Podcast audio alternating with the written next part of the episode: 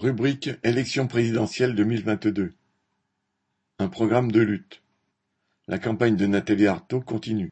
En ce mois de janvier, elle sera présente en meeting dans de nombreuses villes, mais partout, il s'agit de faire connaître sa candidature et le programme de lutte qu'elle défend. En ce début d'année, ceux que nous rencontrons témoignent des coups qui pleuvent sur le monde du travail. Salaire ou retraite qui ne permettent plus de joindre les deux bouts face à la hausse des prix, difficulté de trouver du travail ou à garder le sien, désorganisation des soins à l'hôpital qui font craindre le pire quand on doit se soigner. Cette situation dramatique est la conséquence logique d'un système capitaliste où l'appauvrissement de la majorité de la population est la condition de l'enrichissement d'une poignée de privilégiés. Et si Macron multiplie les attaques contre les travailleurs, tous les candidats qui aspirent à gouverner dans le cadre de ce système capitaliste feront de même.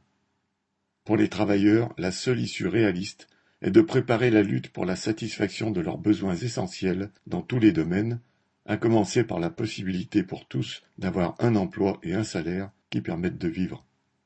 Ces droits élémentaires, il faudra les imposer de force à la bourgeoisie, au grand patronat et à leurs hommes politiques. Il est urgent pour cela de se regrouper autour d'un programme de lutte.